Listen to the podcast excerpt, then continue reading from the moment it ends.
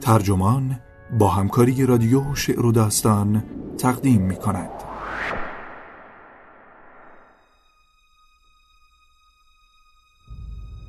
کمدی بازجویی از صدام حسین نوشته آدم فلمینگ پتی ترجمه علیرضا شفیعی نسب منبع Los Angeles Review of Books گوینده المیرا شاهان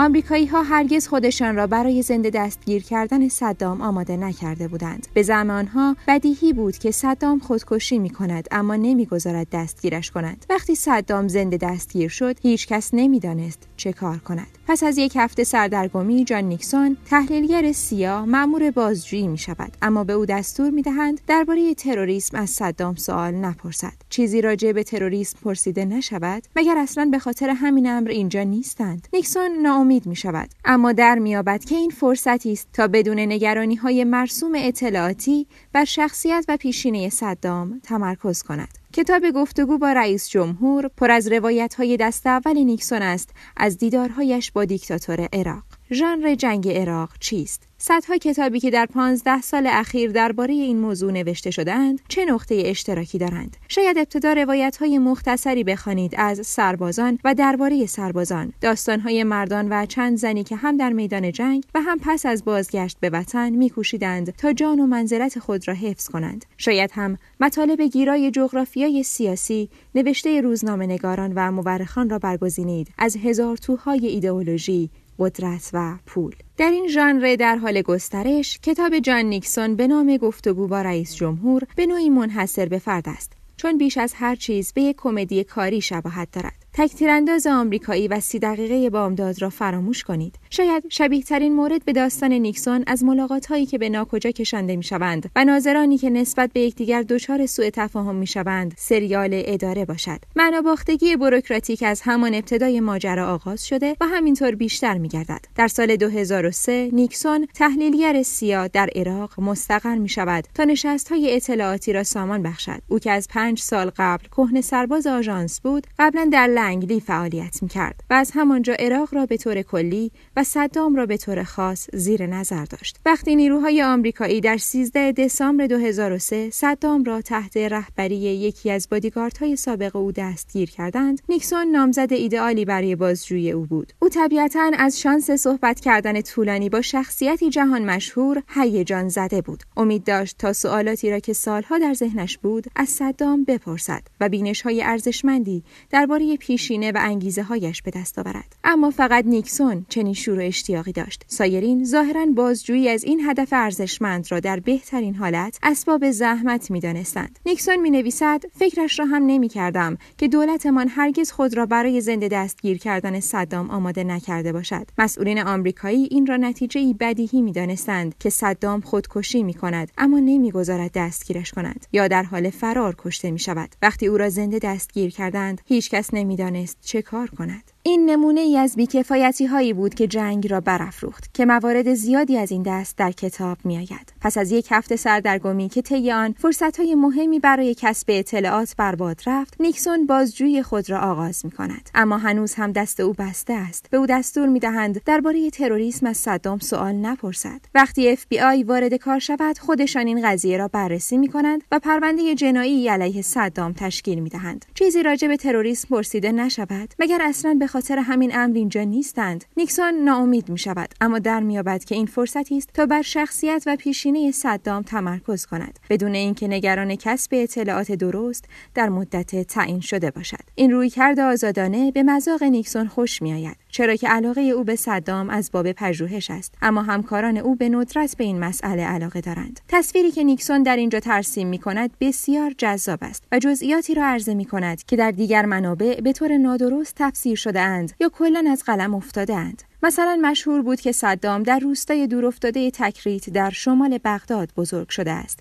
پس از اینکه صدام در سنی کم پدرش را از دست داد امویش سرپرستی و تربیت او را به عهده گرفت. نظریه رایج در جامعه اطلاعاتی این بود که پدرخوانده صدام ظالم بود و او را از همان سنین کم کتک می‌زد. در واقع تحمل همین آزارها بود که صدام را به دیکتاتوری ظالم تبدیل کرد. در اینکه صدام فردی بدکار بود شکی نیست اما دلیلش این نبود. نیکسون در میابد که صدام عاشق پدرخواندهاش بوده. مهربانترین مردی که میشناخته. این شاید تفاوتی کوچک باشد اما حاکی از تنبلی گسترده تر رهبران آمریکا برای درک صدام از روی زندگی خودش است یعنی در بستری که او را شکل داد. نه از روی روانشناسی عام پسند یک ابر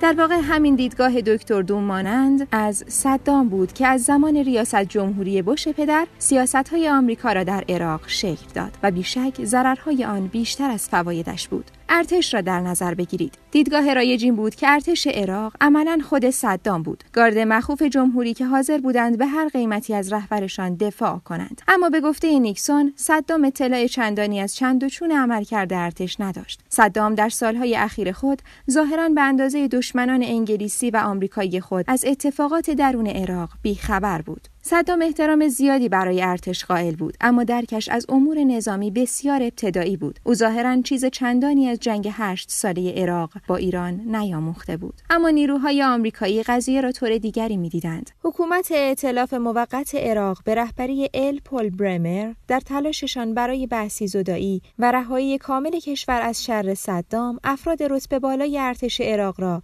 از صحنه خارج کردند. هزاران ژنرال سرهنگ و سروان همگی اخراج و مجبور شدند به دنبال کار بگردند. گرچه ارتش بدون نقص نبود اما نسبتا با ثبات بود و ثبات آن هم تا حدی مدیون این بود که صدام آن را ریز به ریز رسد نمی کرد. اگر زیر ساخت های فرماندهی به روال سابق باقی می ماند می توانست برای حکومت ائتلاف موقت حکم زیربنایی برای برقراری جامعه با ثبات را در عراق داشته باشد. اما در عوض خیابانها پر از افسران نظامی ناراضی شد که به دنبال استفاده از مهارت‌هایشان بودند. در واقع همین اتفاق هم افتاد. بسیاری از آنها جذب نیروهای شورشی شدند که ادغام شده و داعش را به وجود آورد. شاید در رابطه با تاریخ نگاه به عقب و انتقاد کردن خیلی آسان باشد اما به احتمال زیاد این تصمیم از طرف برمر که دستورات دونالد رامسفلد را اجرا می کرد نقش زیادی در تقویت داعش ایفا کرد داعشی که تا به امروز هم شهروندان عراق را به وحشت می اندازد. اگر صدام بر فعالیت های نظامی نظارت نمی کرد پس چه کاری انجام می‌داد؟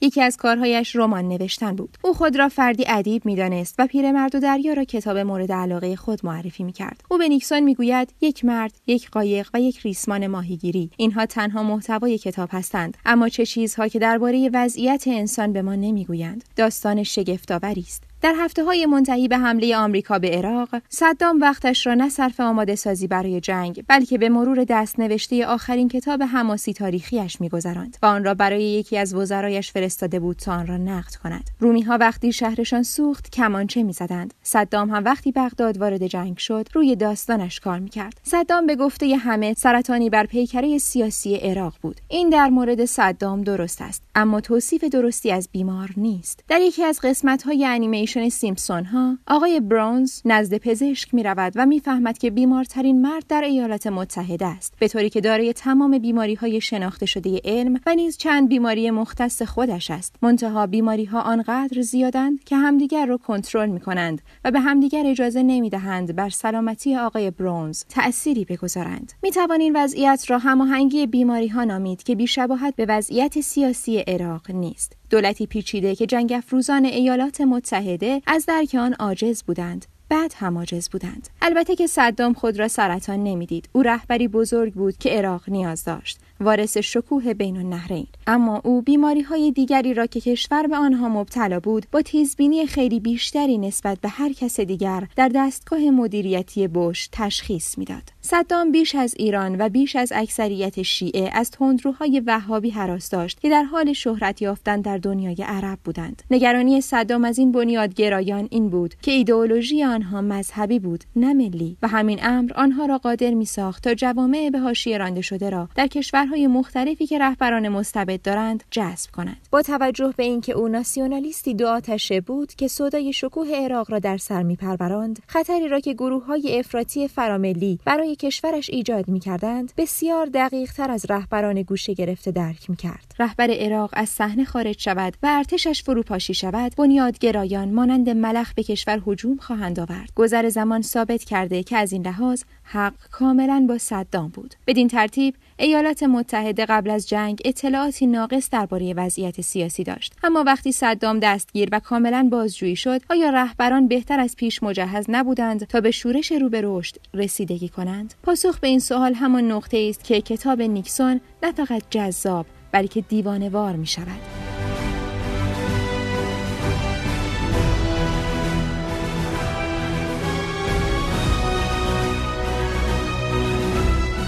نیکسون پس از پایان فرایند بازجویی به آمریکا باز میگردد و دوباره مشغول کار دفتریش در لنگلی می شود. فصلهای پایانی کتاب شرح چندین رویارویی با مقامات کاخ سفید در زمان بش و آگاهی بخشی به رئیس جمهور در رابطه با مسائلی است که در عراق شکل می گرفت. در هر موضوع پیش آمده چه ظهور مقتدی صدر روحانی شیعه و چه حاکمیت عراق بش هر بار نشان می دهد که هیچ علاقه ای به زرافت ها و ریزکاری های سیاست خارجی ندارد. اگر مسئله قطعی و روشن نیست، او علاقه ای به آن ندارد. این جهان بینی به خوبی مستند شده است. اما نیکسون آدم منحصر به فردی است که هم با جورج دبلیو بوش در یک اتاق گفتگو کرده است و هم با دشمن قسم خوردهش. طبق نوشته او، ظاهرا آنها برای یکدیگر ساخته شدهاند. یکی از کنایه های بزرگ جنگ عراق این بود که دیکتاتور خونخوار صدام حسین و مبارز آزادی طلب جورج دبلیو بوش از خیلی جهات شبیه به یکدیگر بودند. هر دو رفتاری مغرورانه و آمرانه داشتند. هر دو نسبت به دنیای بیرون نسبتا قافل و به ندرت به خارج از کشورشان سفر کرده بودند. هر دو معمولا امور را سیاه و سفید خوب و بد و با یا علیه می‌دیدند و وقتی بدیل های متعددی پیش رویشان قرار می گرفت آزرده می شدند. هر دو اطراف خود را با مشاورانی سازشگر شلوغ کرده بودند و چندان تحمل مخالفت را نداشتند. اصرار بش بر پاسخهای آسان برای نیکسون دل سرد کننده است اما آنچه واقعا خشم او را برمیانگیزد تمایل CIA برای تحقق این دست پاسخ هاست. هدف CIA از همان ابتدا آگاهی بخشی به رئیس جمهور و توانمند ساختن او در انجام وظایفش بوده است. به گفته نیکسون CIA قبلا مانند پزشکی با بیمار با رئیس جمهور برخورد می کرد و حقایق تلخ را به خاطر سلامت خودش به او می گفت. اما اینک روی کرده خدمتگزارانه بهترین روش به حساب آمده و رئیس جمهور نمانند یک بیمار بلکه بیشتر شبیه به یک مشتری به شمار می آید. بنا به گفته نیکسون وقتی رئیس جمهور تعصبات قوی فراخنای توجه کوتاه و وقت کمی تا انتخابات بعدی دارد روی کرده خدمتگزارانه می تواند نتایج فاجعه باری به دنبال داشته باشد این نیروی محرکی هم وابسته به طوفانی از غرور سوء مدیریت و اطلاعات گمراه کننده منجر گردید که به میراث جنگ عراق تبدیل شد. نیکسون می نویسد گزارشات کنار گذاشته شده ناگهان به عنوان اطلاعات موثق مطرح شد. دوران ضعف تحلیلی آغاز شده بود و عراق اولین قربانی آن بود. این امر باعث شد تا CIA در فاجعه عراق هم دست باشد. این امر امروزه چه جایگاهی برای CIA رقم می‌زند؟ فرض کنیم آژانس درباره رویکرد خدمتگزارانه تجدید نظر کرده و نگرشی واقع بینانه تر و عملی تر در مورد آگاهی بخشی به رئیس جمهور اتخاذ نماید. آیا رئیس جمهور اصلا به آن گوش خواهد داد یا اطلاعات موثق و غیر موثق را به عنوان اخباری جعلی رد خواهد کرد؟